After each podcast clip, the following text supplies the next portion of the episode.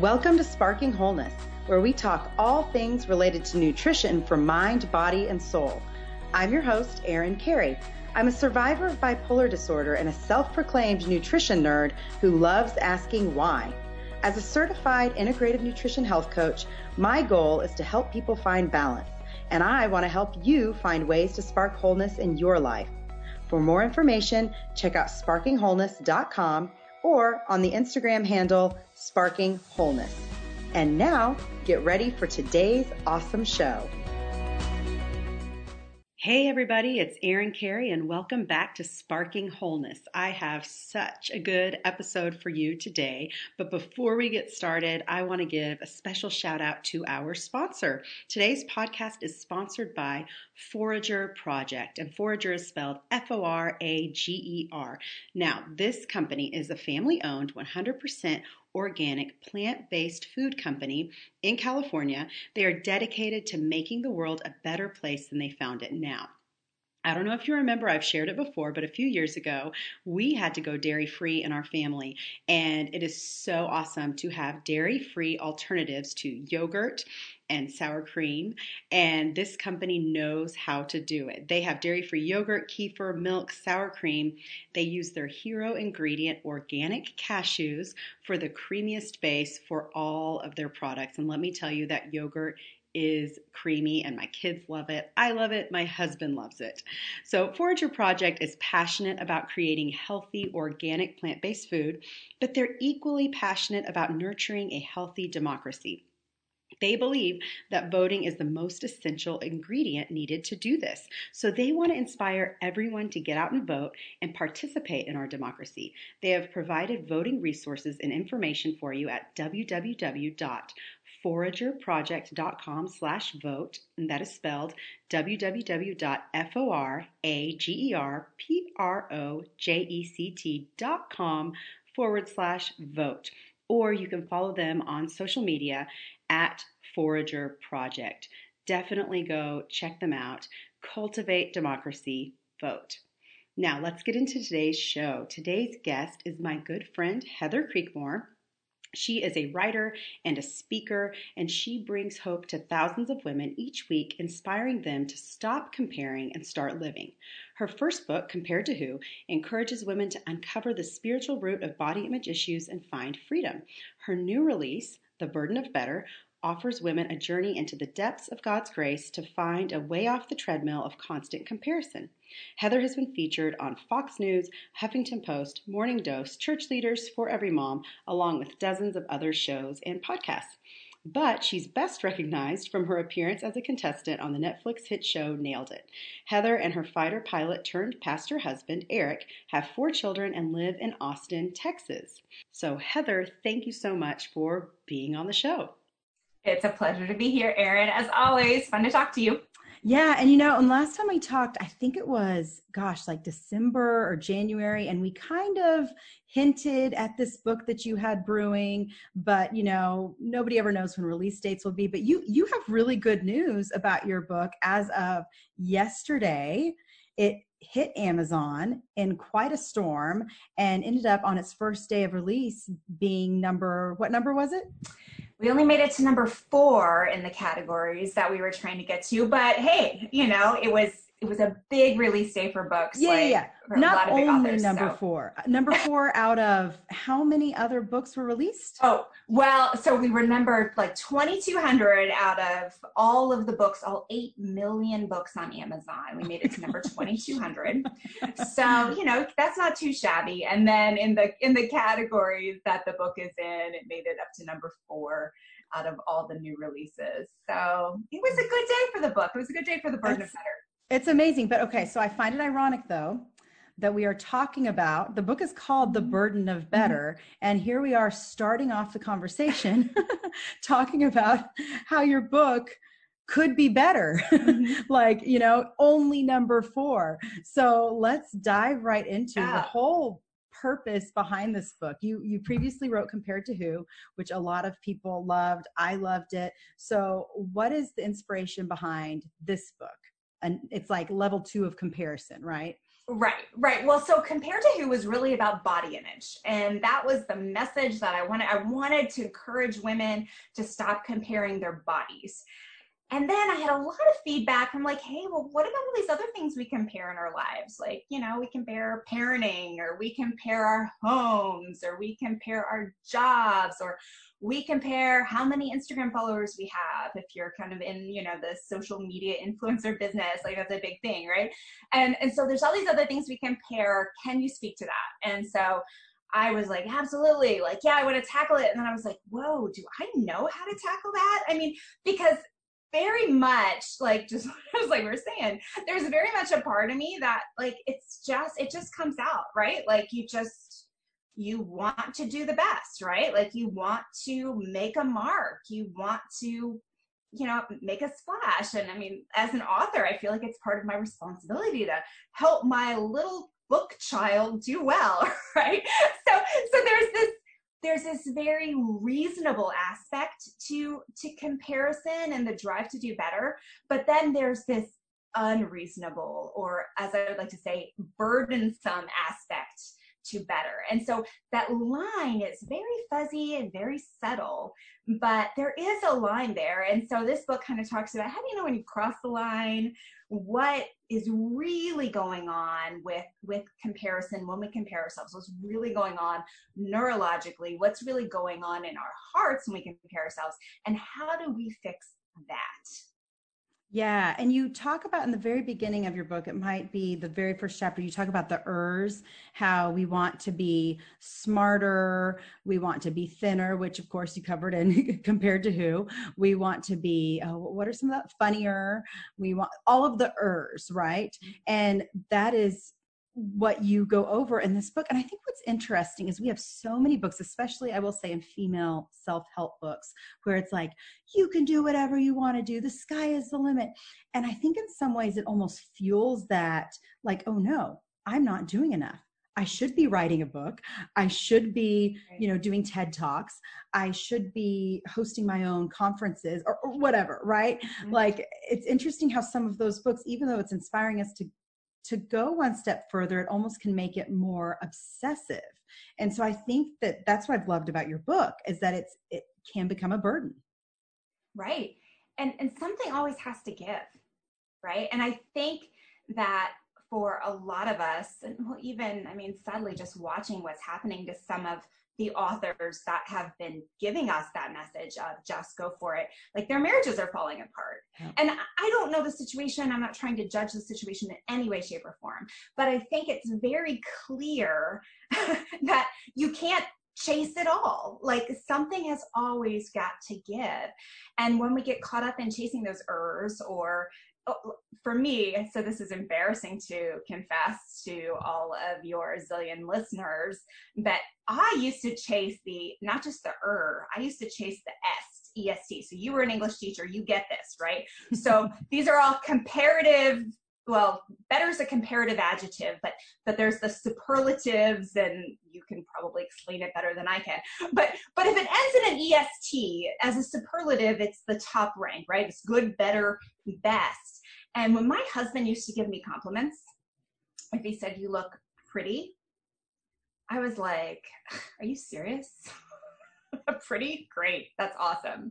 And so i at one point actually told him like dude it needs to be pretty S. There needs to be an EST. You've got to use the superlative. Like, if I am not the best, then like we've got a marriage problem. And I was so stuck. I was so ridiculous, Erin. I just really was. Um, but I was, I, and, and really the truth is, I was just looking for him to affirm things in me that I just hadn't worked out with the counselor and thought he could affirm appropriately, and he just wasn't equipped to do that. So that was just a that was a struggle in our marriage. But um, but tying that back to the ers, yeah, I think a lot we mm-hmm. chase the ers or we chase the s and and they never satisfy and especially not those ers right? Because you could always be a little pretty er you could always be a little funny er you could always be a little more successful. You could there's there's never like i like to say in the book there is no top rung on comparison's ladder you just keep climbing and climbing and climbing and it's it's futility at the end of the day right? Yeah Yeah, and and one of the things I like the most about the book, like with compared to who, is that you share so many personal stories that go into how you have struggled with this personally and how you're writing because you've struggled with it too. You're writing from the heart. And one thing that you mention at the oh, I'm, I'm gonna find it. Um, at the beginning is that that really popular quote that we hear a lot uh, steven mm-hmm. furtick. It, he said the reason we struggle with insecurity is because we compare our behind the scenes with everyone else's highlight reel. And that's like you say that's a fine statement and there's some truth but that's and and maybe it could be encouraging like oh yeah i'm just seeing everybody's highlight reels but why isn't that good enough? Because we're seeing more than everyone's highlight reels right like if I see a picture of you on Instagram where you look really awesome at the beach, then that's that's one thing. But if I run into you at the beach, like I can compare apples to apples, right? Like I'm not always seeing the highlight reels. You know, mm-hmm. if my struggle in my home is over my child rebelling, and you're sharing your struggle in your home, which is over your child eating too many Cheetos, like I'm gonna still feel like I'm losing that, contest, right? Yeah. I feel like I, I think I think Furtick had good intentions. I mean, I can't I don't know his motives. I think he was trying to free people from comparing themselves online. But I think what he did instead was say, don't compare yourself to people online, just compare yourself to everyone else. or mm-hmm. or he's saying in some way that comparison is is tolerable or healthy or allowable.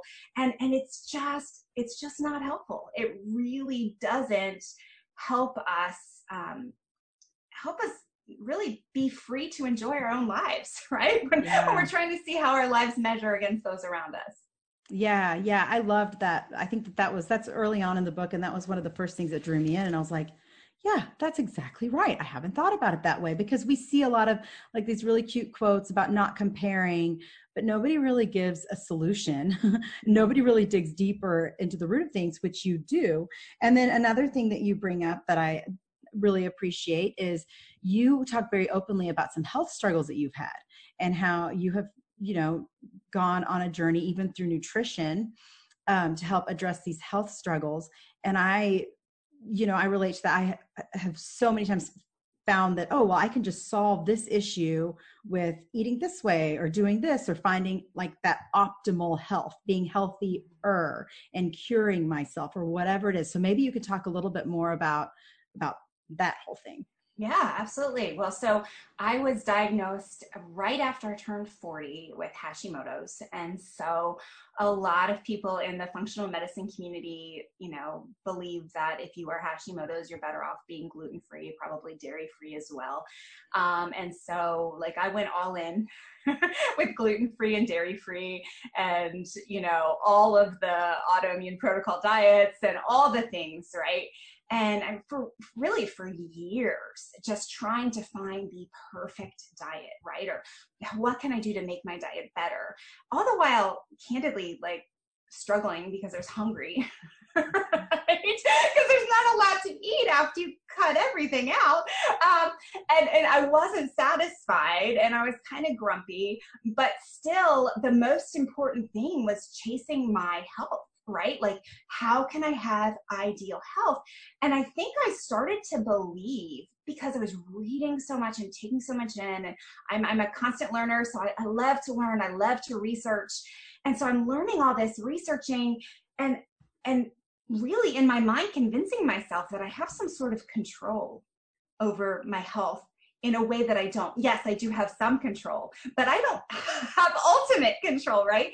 And so I think you can kind of start to convince yourself that you can become this ideal health you know picture of ideal health if you will by doing all these things and then i would do all the things and just end up frustrated at the end of at the end of the two weeks or the seven weeks or, or whatever the plan was because I wasn't what I wanted to be. And, um, and yeah, and then comparing myself to others, right? Like looking around and saying, well, hey, that, like that protocol worked for her and look at what happened to her body when she did that protocol and i'm doing the protocol and i'm still exhausted and i'm just hangry all the time. So yeah i think there's there's a lot of chasing better in the health community and it's it's good right? Like it's a good thing. There's nothing wrong with with wanting to be healthier and and doing things that are wise for our bodies. Nothing wrong with that at all. But at the end of the day we have to kind of make a decision like how much of my life do I put into this? Is my life become chasing a healthier me? And is that really life? is, is that what life's all about? So. Yeah. And, and then you factor in, you know, a, a lot of the people I've been speaking to recently, they talk about how stress, how emotional stress can trigger a lot of these autoimmune conditions. And so if we are so stressed about what we're eating and eating perfectly, we're probably just going to end up canceling out anything that we're doing anyway, Absolutely. right? Absolutely. And so again, it has to do with a heart issue and getting to the root of our motivation. And then also you factor in, right? Like a lot of times we do these, and we've talked about this before, we, we do these nutrition plans. I don't want to say diet, but we do like a nutrition overhaul for health reasons. And then it turns into a diet because it's like, well, wait a minute. I'm doing all these great things for my body. Why, why is my body not changing? Right. and and that gets really frustrating. Right. And then what happens when it doesn't work? Well, you go off it, right? because like I think a lot of us have a dieter's mindset. And even though we go into it with the right motives, like I just want to be healthier, like I want to do what's good for in my case, like I want to do what's good for my thyroid, I want to do what's good for my immune system. But when you like you follow their plan for a couple weeks and if there's no change, it's like forget this. right. I'm done because we go with what we can see, right? Or how we feel, but you know, what we results we can see. I can't really see my thyroid changing. yeah, so. yeah, exactly. Yeah. So another good point that you bring up in the book and I'd love to talk about is is what does it do to our health then along these lines when we refuse to be thankful and grateful? And how how what can we do to look at life as grace filled instead of mm-hmm. continuing to chase this perfect health ideal. Yeah. Well, so let me back up just a little bit because I think one of the most interesting things I found when I was writing the book was how comparison actually changes our neural pathways. Um, in fact, one of the studies I found showed how people with chronic health conditions who compared their condition to the condition of another actually got worse in their own condition. And I think I could, if I'm remembering correctly, I believe that the study was actually of cancer patients. So mm. cancer patients that went in for their treatment and saw like their friend getting better while their prognosis was getting worse, their prognosis continued to get worse. Um, and, and, so I, I, think that's just a, fascinating, right? That our bodies have that kind of capacity. And it's like you said, the stress, right? Our bodies have that kind of capacity to, um, to process comparison in a way that is so negative. And so then to your question, um, which completely left me there for a second. so, uh, what what it does to our health when we aren't being grateful and, right, and right. So yeah so yeah so so when we are being grateful what that does to our brain is it opens up new neural pathways right like like zillions zillions is not a very scientific word forgive me Erin but there are so many studies. I mean i only cited a few because it was study after study after study on what gratitude does to the brain. I mean it's just it's phenomenal what being thankful can actually do for your brain. In fact another study that um that i cited in the book was how uh people who had been paralyzed in an auto accident but practiced gratitude were actually happier than people who had won the lottery.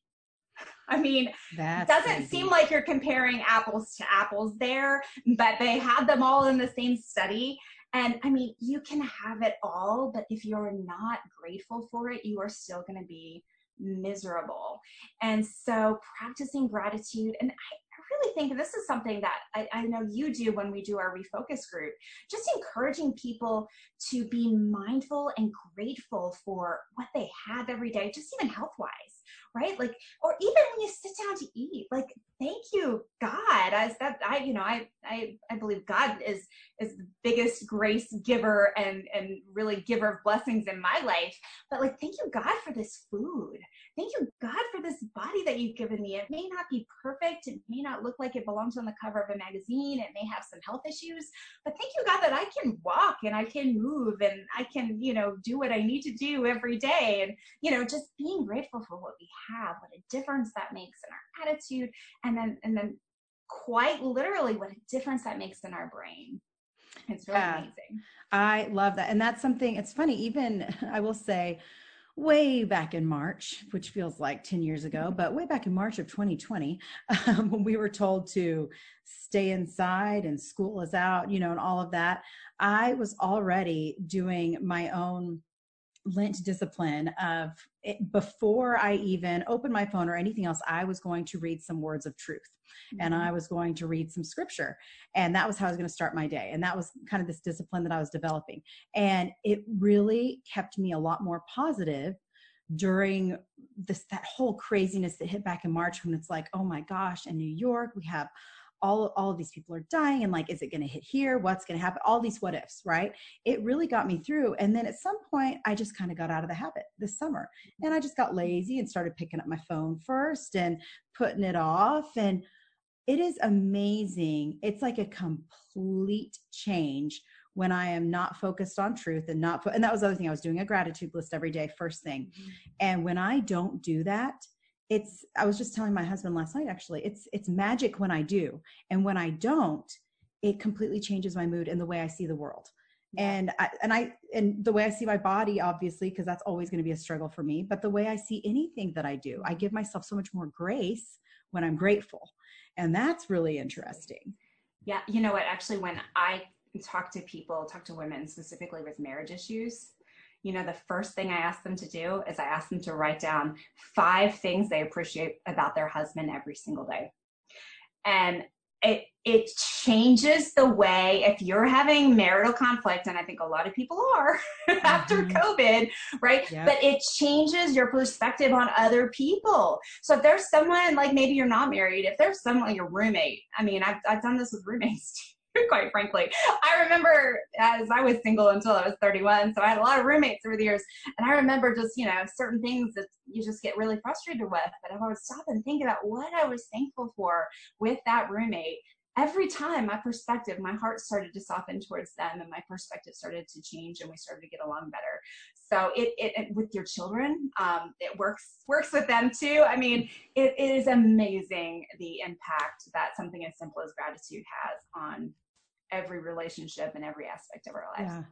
Well, and we're still, you know, we're not out of the woods with all things COVID, and there's still a lot going on, and there's still a lot of people out of out of work you know and kind of there are a lot of people in the pit and even struggling with mental health issues and it's so easy to look going back to social media we we look at what people are doing and some people are still working and some people are still traveling even like there are people that are going out and camping and it's really easy to get caught up in oh well must be nice to have the money to do that right now or must be nice to have the flexibility to you, you know like it's so easy yeah. to get caught up in that so what are some other ways what are some other tools that you you share to to get out of this mindset of oh i i need to be this do this be better you know yeah well, you know, the first thing that came to mind when you're just talking, and, and this isn't in the book specifically, but just how the difference between gratitude and the power of positive thinking. Okay, so the power of positive thinking has been around for a while, right? But but gratitude isn't positivity necessarily, mm-hmm. right? Because a lot of times when we think about the power of positive thinking, we're thinking about like I statements, like I am this, and or you know that old SNL skit, like I'm good enough, I'm smart enough, and gosh darn people like me, or whatever um, that character was.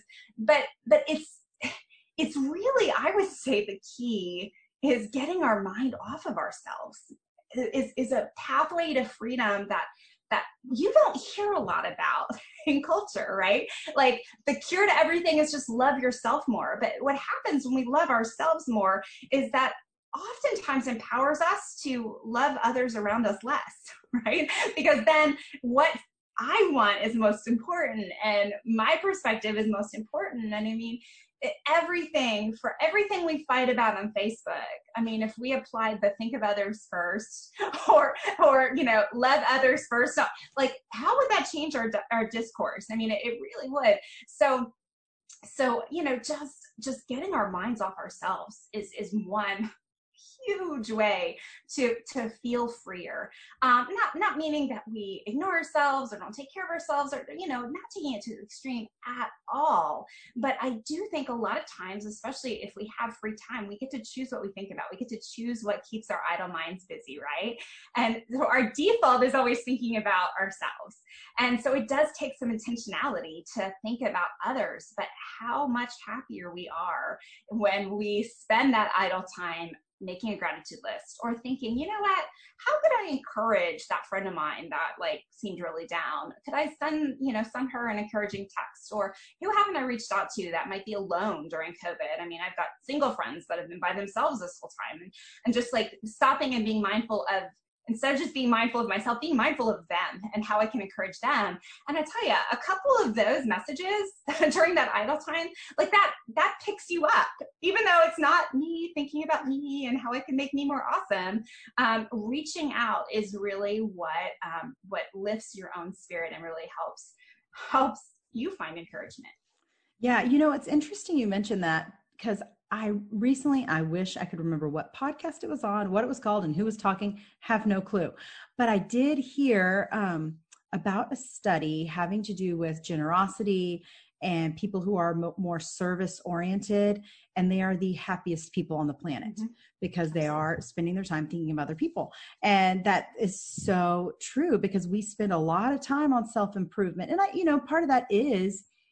I, I don't want to blame everything on social media, but I'm kind of it's eh, things were different 15 years ago right? Like because we couldn't see what everybody else was doing. And so we do spend a lot of time on self improvement and whether it's constantly redecorating to have to make our home look more hospitable right?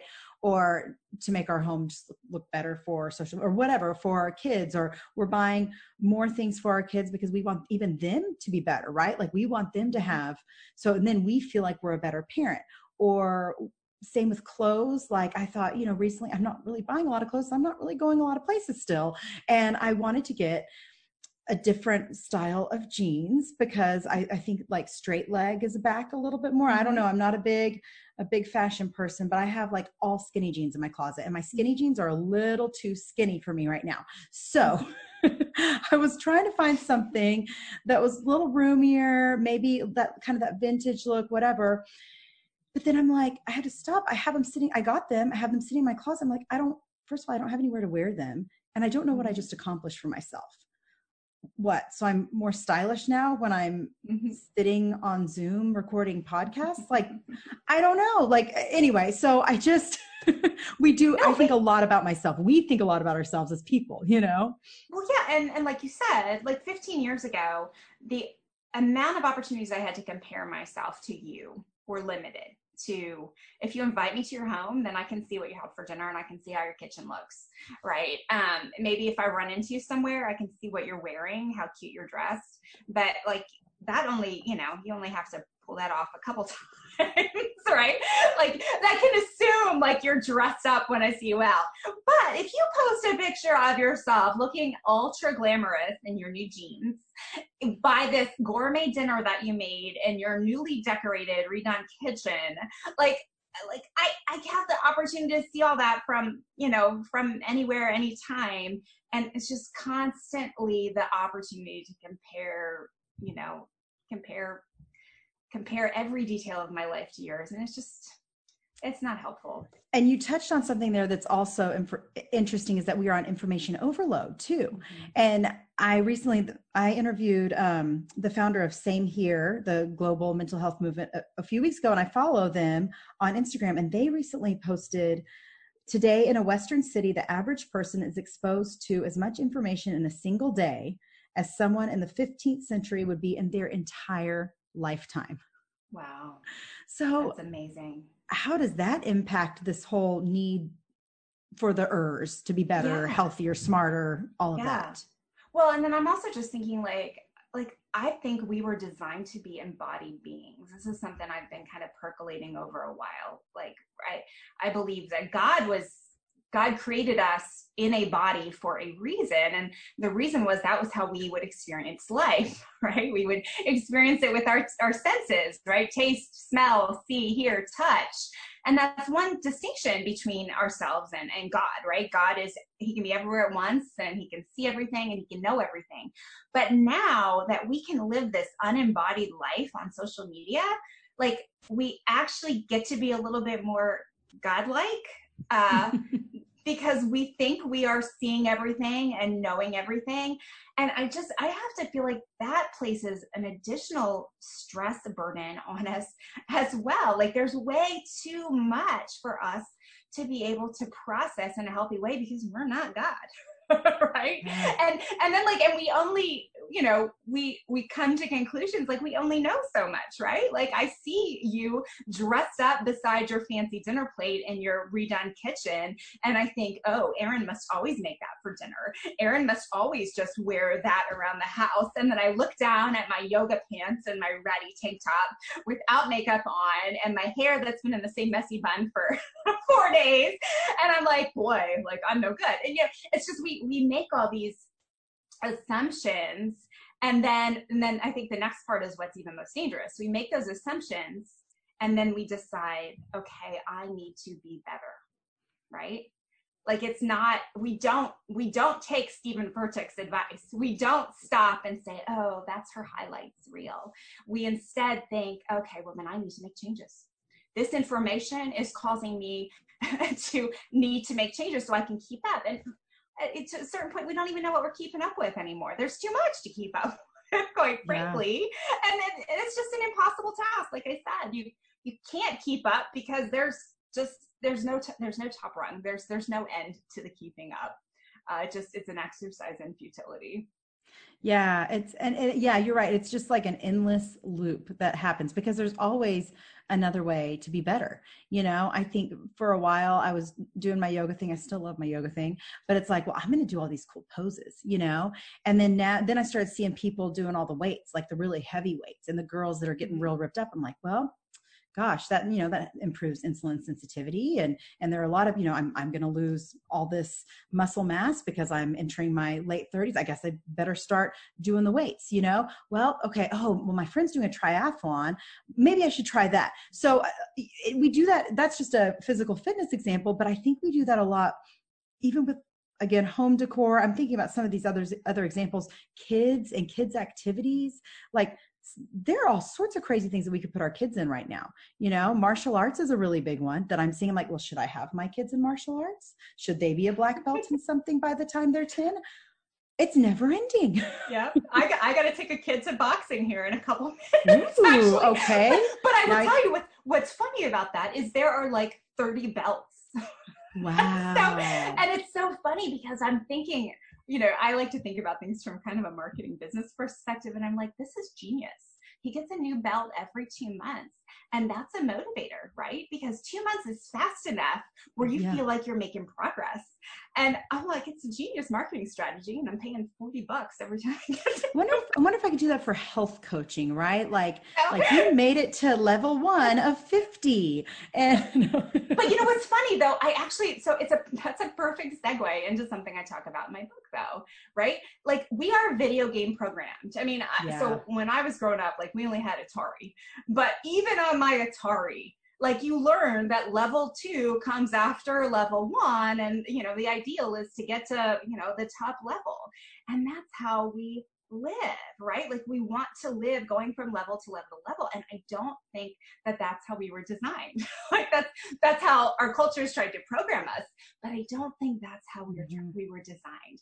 Like life is really circular like we go around and around the same things in different ways over and over again. Life is not this linear, you know, step one steps two step three kind of pathway like we we take tra- we take roads forward and then we do a u-turn and head back and then go yeah. off to mm-hmm. the side like life is this windy road full of lots of different experiences and to try to put life into a video game climbing format it's frustrating first of all but it really cheats what what life is about. Yeah it does. And you mentioned that even in your book talking about getting your first book published and how mm-hmm. like that was a moment that was a big moment for you. Like that was what you wanted to happen and it happened and then well and then i was like i'm done with this because, because like this isn't any fun like it, and really like honestly erin it was like this didn't make me feel like i thought it was going to make me feel huh. and yeah. really it would be the big irony is i've written a whole book on how getting the body want won't make you feel like you think it will make you feel and i had to learn that lesson again mm-hmm. with publishing a book just the same lesson just a slightly yeah. different nuance um, but yeah i mean it that and that's that's the trap that's the better trap right like i remember sitting in a conference of writers several years before my first book was published and there was a new york times bestselling author who stood up on stage and confessed that he was ready to commit suicide wow. when his like 18th book only hit like number four spot on the new york times bestseller list because he had been working his way up and he wanted to get to one and when it only hit number four he was despairing. Hmm. now as someone who can barely make it into amazon's top 10 category you know i'm looking at him like dude are you serious? Like that's a little ridiculous. But it it's the way it's the way it works right? Like like we there's always something better. And until we can recognize that all these different betters we chase are not going to satisfy us ultimately like we're going to continue to be frustrated. I mean and and having a better home doesn't satisfy uh, i use one illustration in my book about why people wear expensive watches. I watched a fascinating little video on this at one point and and the guy was talking about why people wear and by expensive watches I don't mean like an Apple watch. I mean like a hundred thousand dollar watch. And he said, Why do people wear these watches? Well, it's easy because they can't carry their yachts around with them. And it's like, what? Like, what does that mean exactly? And he went on to explain that at a certain level of the comparison game, like you are starting to like who owns instead of it's it's not like who has the nicer house it's who has like the bigger island. And at that level of the comparison game you can no longer like show off your toys as easily. Um, so you have to have a more expensive watch so people will know your status.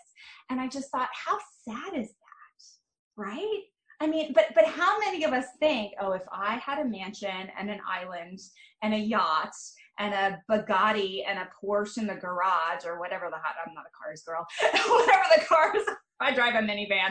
Um, but like if, if I had all that stuff, like then I would just be able to. But that's not the truth. I mean, people over and over again who have achieved fame, achieved wealth, achieved their goals have like demonstrated to us that that's not enough for them. It's not where rest is found. And so, so the big point of this book is where do we find rest? Where do we find satisfaction? Because it's not in meeting our goals. It's not in becoming the er, the richer, the prettier, the you know funnier, whatever er you're chasing. It's not in that. It's in something else. So where where is that rest hiding? Yeah, yeah, that's that's really good. And another thing, uh, as as you're talking about this, do you feel that some of us, even though we know we're not getting that ultimate satisfaction from that next level up, you know, we know that that there's still something addicting about trying again. Absolutely. right. Like I, I kind of wonder if there's just this like even the self-improvement books or mm-hmm. the diet books or the health books, there's always going to be a magic cure for something. You know, it's and we've talked about that before there's always going to be a new diet but there's always going to be a new way to approach mental health there's going to be a new way to approach autoimmune there's going to be a new there's all and it might be repackaged from the old but it's still going to be new so there's something in us that just keeps even though we know we keep on this addictive cycle of trying for more. Yeah well like so in my first book i talked about chasing unicorns but you know like there like we believe that a unicorn exists. I don't maybe another way to say it is it's much easier to buy a lottery ticket uh, buy a winning lottery ticket than it is to think about like i'm going to put in my 40 years of hard work right? Like, so if you have a choice, if I'm like, okay, do you want to put in 40 years of hard work or do you want a winning lottery ticket that, you know, you'll retire with the same amount of money you would after 40 years? Which one are you going to choose? Are you going to choose the lottery ticket every time, right? Like, I just, I think we are, in some ways, we're, we're geared towards preservation, right? But we're also geared towards, hey, if there's an easier way to do this, I'm gonna do it the easy way. And and so yeah, I think easy street looks like reaching all the ers, right? I mean, it, just even from a body image perspective, right? Like, why do we want a better body? Like, it's not just so we can have a better body like a lot of us chase a better body because we think it will get us something else either more love and attention from like a spouse or significant other or more appreciation and respect from other women or you know more admiration from from you know people or that parent we can never please. You know it's there's there's another reason why we want it always that's, that's deeper. And yeah, it seems like that's easy street. It's a lot easier for me to think like you'll mm-hmm. love me more if I can just change this about myself instead of like let's actually work on a relationship. you yeah, know. Yeah. And so you're saying so the easy street way is just to mm-hmm. continue to look for that next best thing. So the hard way, the hard road is is the way of of leaning into these things and and and what? Like and what what else? And sometimes asking why. I think, like, for me, I thought if I could publish a book, then I would feel like I've done something successful. Then I've like contributed value to the world. Or, I mean, this isn't pretty to say, but like then people will respect me, right? Then maybe maybe people will think I am someone important or someone successful. And not that any of those things are front of mind at all, right? They're not. But I think if you stop chasing the ers and you kind of sit in it for a little while, you can always figure out like, this has something to do with my value. This has something to do with my identity. This has something to do with me wanting you to think I am something. And and and that's a tough spot to be in, right? That's uncomfortable to sit and think about those questions. But ultimately at the end of the day, we all have to figure out where our identity and where our value comes from. And and for me, my wrestling match has been, I believe my identity comes from from Jesus. Like I'm a follower of Jesus. And so sitting in that and, and asking myself a hard question as a Christian, okay, I say that my identity comes from him but does it? Or am I actually trying to make my identity come from being a successful author or having a podcast or you know having this many followers or or having this like look you know all of those other things we der- try to derive identity from and and i think at the end of the day they're they're tiring pursuits because that's not what actually defines us yeah yeah and getting into that identity piece it's finding our identity outside of something that that we feel defines our worth. Because i'm real i know i'm really bad about that. Um, but it's finding our identity in something outside of ourselves. Right. Right. So i so this is embarrassing to confess but my bio used to say i was a fitness instructor. I was for 15 years but i taught two classes a week. So it was two hours out of my life every week and I had a friend stop me and say, Why do you have fitness instructor in your bio? That's like two hours out of your life. And I was like, Well, because it's important for people to know that I'm fitness instructor. And she's like, No, it's not. And it was so convicting for me because it's like, She's right.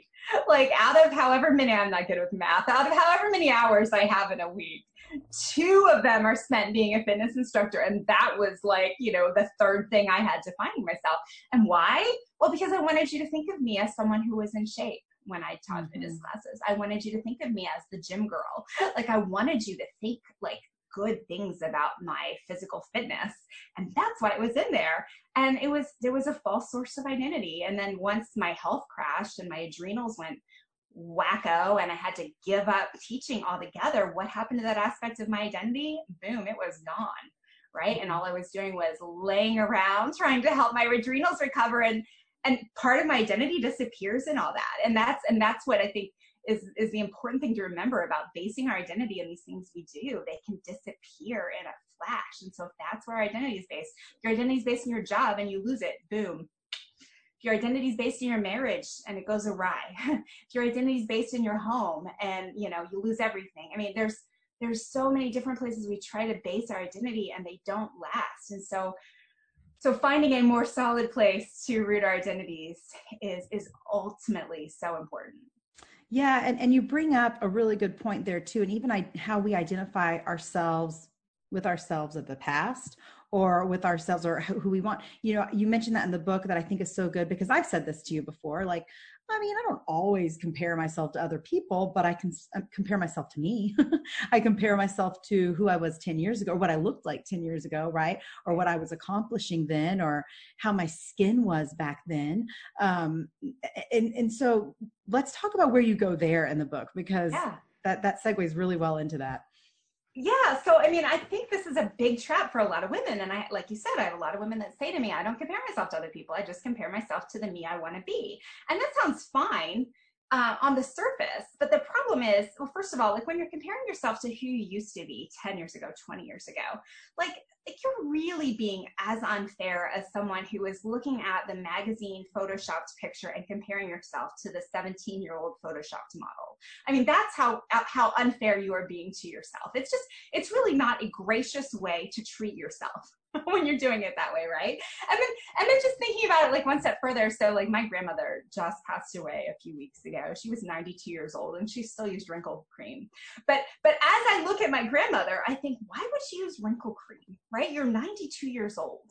You know, eh, eh, like but but if I think about it from her perspective, well, thinking about her even further, it's like, why would she compare herself to someone in their 60s or 70s or 50s who doesn't have wrinkles? Like, that's ridiculous, right? I expect my 92 year old grandmother to look like a 92 year old grandmother, right? But then when it comes to ourselves, we, we just, we twist all that around and we have completely different set of expectations and, and what I like to call ideals, which I think are really idols for ourselves, right? Like we set up these ideals for ourselves and we think if I could just be that, then I would be happy with myself. But it never actually works, right? Because like we've already established, there's always something more you can do. There's always something better.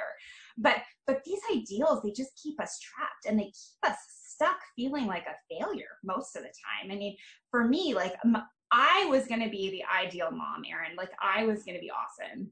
Like my kids were going to eat organic food. Um, they were not going to eat dinosaur chicken nuggets from Costco.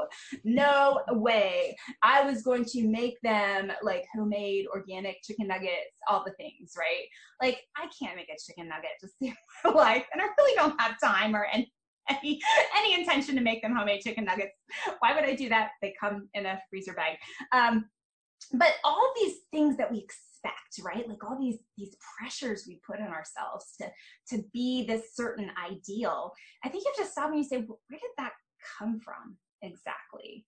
And i think when we pull it all back we pull all those layers back of where that came from a lot of it came from comparison just before we were aware that we were comparing right? Like before i was even a mom I would look at other moms and I would kind of judge, right? Like, oh, she's doing that. Not, I'll never do that. I mean, like we so we get or or from marketing, right? Like, you know, the messages we get, like, don't feed your child this, feed your child this. And you know, so we it's we say our ideals don't really come from comparison, but I think when we peel back all the layers, they really do. And ultimately those ideals, they're just they just keep us stuck. They they really they really keep us from being able to be grateful for for the lives we have and the blessings that we have in this life. Yeah.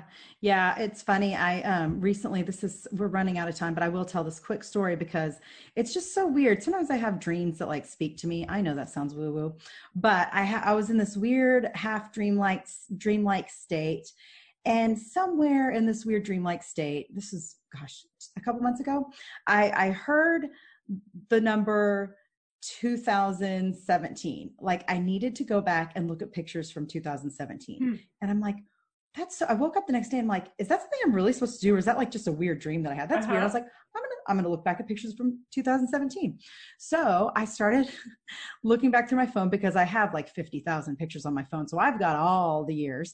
Um, I I looked back at that year, 2017, and that's when I had a 13 year old who was really struggling. I had a three year old who gosh, he had to get his tonsils out and his adenoids removed, all the stuff at once, and would not be potty trained for anything. And then I had a baby who was on antibiotics every month, who I've, I've talked about on this podcast before because he's really kind of what drove me into the the health that I'm in now, the health world that I'm in now. But it, it was a really hard year. But in looking at the pictures, all I saw was how beautiful that year was. And I saw my baby smiling and I saw him taking his first steps and I saw all of these really sweet moments. And I saw myself like, you know, I would take these pictures with my kids when I didn't have makeup on and I was probably still sweaty from my yoga class. And I, you know, but I, it, we looked like we were just having the best time. And my kids were little and looking back, I'm like, oh, those were good times. But I also know those were really hard times. Those were really hard times. And so there was something about looking at those pictures and seeing both sides. So instead of idealizing, because I do often do that, you know, like I look back and I'm like, oh, remember when life was so simple and we just did this and now things are so complicated, things have gotten so hard. And so instead of just doing that, like I was looking at, that was probably the hardest year we had had in all of our marriage because but we also blew out our savings on all of these surgeries and house things that happened. Like i mean it was a hard year but it was a beautiful year and i made it through and it, it was great. So anyway all that to say that there's something about trying to find that i don't even know really where i'm going with this but something you said triggered that. Now i'm not not remembering but um something about like instead of idealizing finding that look at where i am right now and look at I, I, guess it goes back to the gratitude and what I'm learning right now and where my kids are and the stage that they're at, as hard as it is, it's going to be gone in an instant, you know? So, right. Well, and just thinking about the way our brains work, right? Like, I, I remember reading this study that the reason why women can go have another child is because they forget the pain of birth, right? Like our body blocks that out, our mind does rather. Like totally. we don't remember how, I mean, I had C-section, so I don't remember, I didn't feel anything but, but, uh, not by choice, but, but I had to have C-sections. So, but, but I mean, our, our mind blocks out the pain, so we will do it again. And I think when we look back at ourselves 10 years ago, we don't remember the pain like we just remember you know what we want to remember the, the good things right? And so it's it's just not fair. It's not accurate to look back and say oh i wish i was that. Well you know when you were that there was a lot of other things going on too. Mm-hmm. uh, so and then and then just even even as you look forward to think like how odd would it be for me at age 70 to look the same as I did at age 30. Like, that would just be odd right? Like everyone wants that. We want to be anti-aging, but if you really stop and think about it, how weird would that be? It'd be hard to relate to other people who were your age if you look like you were 40 years younger. Right? Yeah, yeah. Like, like we, we age for a reason. Um, and you know, to, to just, to despise that is, is not always healthy or wise, I would say. Yeah. Yeah. I, uh, I know it's just so interesting, and it's it's so like we have these conversations, and we we spoke whenever it was December, January, and and some of this we we probably said in a different version before, but but that's because it's so ever present and it's so needed, and these conversations need to be had, and Heather's book needs to be out there. Book book number two needs to be out there, um, and so where can people get the book? Obviously, Amazon, right? You can get it everywhere books are sold online Amazon, uh, Walmart.com, BarnesandNoble.com, wherever you like to buy your books online, you can find it. Or you can go to my website, comparedtowho.me, and I've got direct links there. And I'm also doing a couple fun um, giveaways, some downloads. If uh, if you want some bonuses for ordering uh, in the next couple of months, they'll be there too. Awesome. I'm excited. I know that there's a really awesome shirt available. Um, is that part of the giveaway? It, it will i'm doing a party to give those away i'm not sure if we'll make it before this broadcast is aired whoops okay just kidding i'll wear what the about- shirt and you guys nobody else can uh, i'll be better than you that somehow defeats the purpose, Erin. And then what about refocus? We're we going to talk about refocus? Refocus. We are going to do another round of refocus here um, in a few weeks. We're going to start October, I think we said 19th. Is that right? So, yes. 19th stay tuned. Check out on on you can see on heather's website. I'll put it in the show notes or on my website. Um, but heather's website like she said is compared to who.me um, so you can find out all the information there. But refocus uh, do you want to say anything else about refocus and what it is? You know we just have a really good time in refocus helping women. Refocus. Uh, but but really helping helping women get you do a great job with the nutrition side of things helping women rethink the way they think about food and kind of overcome the diet culture and being more mindful in what they eat. And i kind of talk about the body image side of things like okay it's one thing to get your food straight but how do you feel about the way you look? And so together i think it's just like a one-two punch to help kind of turn you around if you're really stuck in a place where you're like okay i'm on my 77th diet and or maybe I've given up diets altogether, but I'm still not happy with the way I look. What do I do? I think refocus is the program to help you, you know, get started on a new path. That's really what we want want to help women. Yeah, and, and it just and it really does tackle those deeper issues like we've been talking about, where it's not about like, oh, I want to lose 10 pounds and I'm going to do it in these two weeks. It's about why do you want to lose 10 pounds and what is that going to mm-hmm. accomplish for you if you lose weight? So, what is this really about?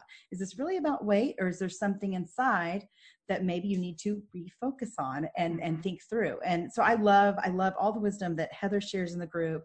Um, obviously, I'm a big fan of the information I share in the group.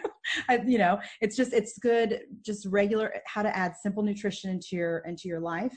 Um, but I think we make a good team, and we've had people come out of that group saying, "Please do it again. Mm-hmm. Please do it longer. Make it bigger." And we've got a lot of information in there, so I don't even know how we could do that. Um, but if you're interested in that check the show notes. There will be information on that on Heather's page compared to who.me as well as my website sparkingwholeness.com so you can find out how to join. And um, this has been really awesome. So thank you so much for for being on the show and for offering all of your thoughts and wisdom and knowledge. Thank you. Fun to talk to you as always erin.